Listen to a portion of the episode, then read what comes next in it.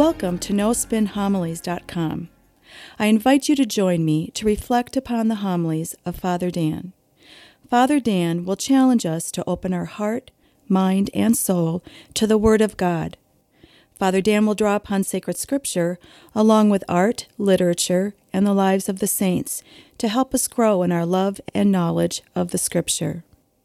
In doing so, we can become the living Word of God in this world. Now it is my pleasure to present to you No Spin Homilies.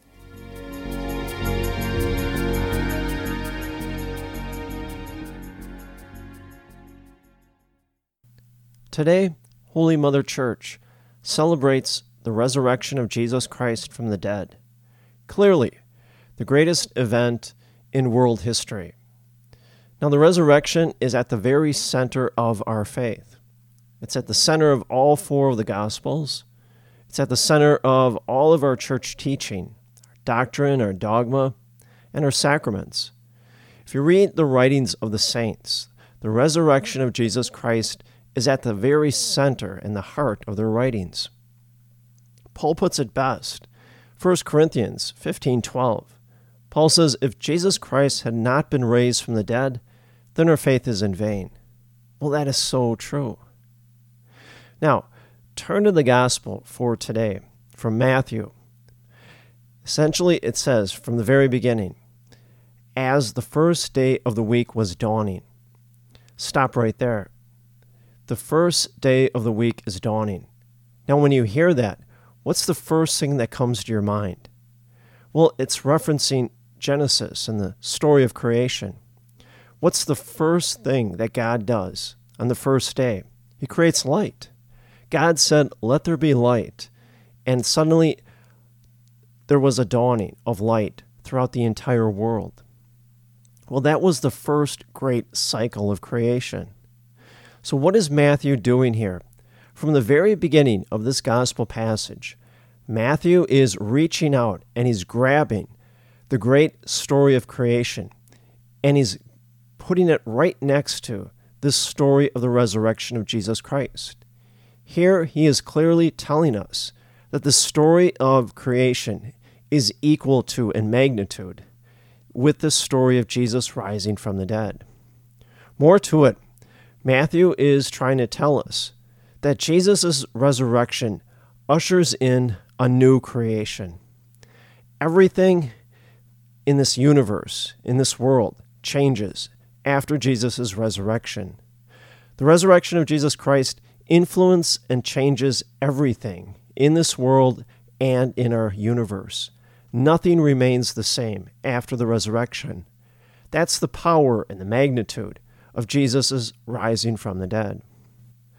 Next, it says, Mary Magdalene and the other Mary came to see the tomb.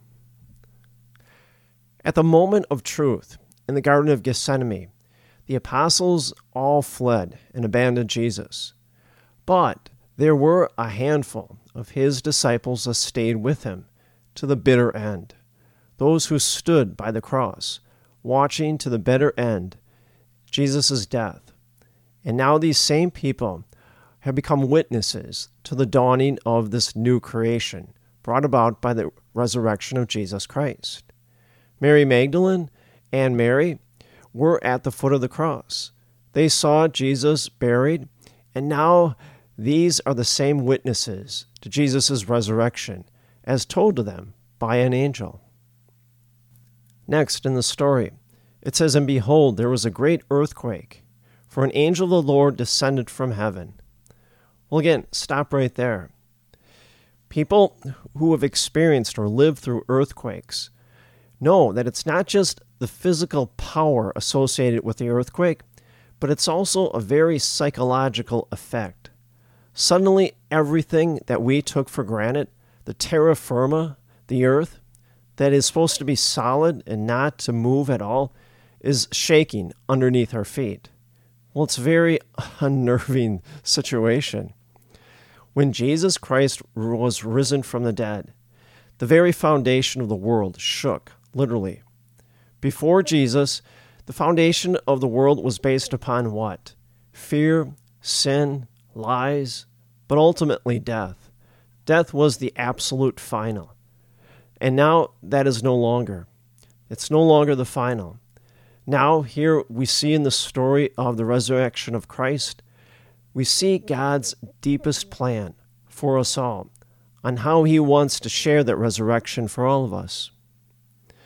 Next in the story, it says the angel descended from heaven, rolled back the stone, and then sat on it.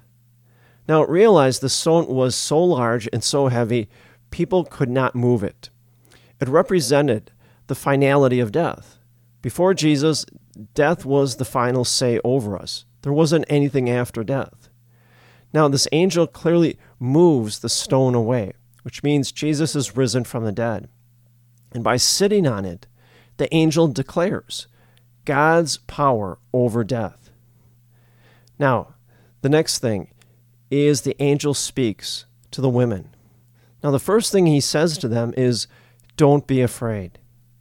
Now, that's very interesting.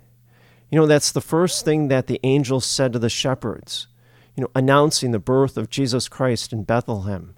Don't be afraid. It was also the very first thing that the angel Gabriel said to Mary in the story of the Annunciation. Don't be afraid, Mary. Later on in the same gospel passage for today, Jesus meets the women, and the first thing he says is, "Don't be afraid." Now, why is that? I think it's because throughout our life, there are times in which we spend in fear, living in fear. Fear of relationships, fear of poor health, fear of the future, fear of death itself. And see, here's the powerful message that Matthew is trying to tell us. Through the power of Jesus' resurrection, he has turned our fear into hope. Hope that one day, we too will follow in the resurrection of Jesus Christ ourselves. Now, next we have these guards. It says, the guards were shaken with fear, and they became like dead men. Now, these guards are Herod's guards. Their purpose is to maintain the old order. People like Herod, Pilate, Caesar, all the worldly kings, how was their order preserved and maintained? Precisely through violence, treachery, lies, and above all, the threat of death. Only through the threat of death could these rulers rule their people and control them. Well, these guards stand for a world that is governed by sin and death. Now, it's very interesting. These guards, once they see the angel, a messenger from heaven, from God in heaven, they fall down in fear. Why? Because they realize they are no longer in control. They no longer have power. Instead, it is God who is in control of this world and this universe. More to it, they play dead, which means what? The old order of this world is destroyed. Its power is taken away through the power of the resurrection. Friends, today, Holy Mother Church around the world celebrates Jesus' victory. His victory over sin and death. But also, we gather together and we pray. We pray to God that we too, hopefully one day, will share in the resurrection of Jesus Christ, just like our ancestors have done before us. And may the grace and the peace of Jesus Christ rest upon you always.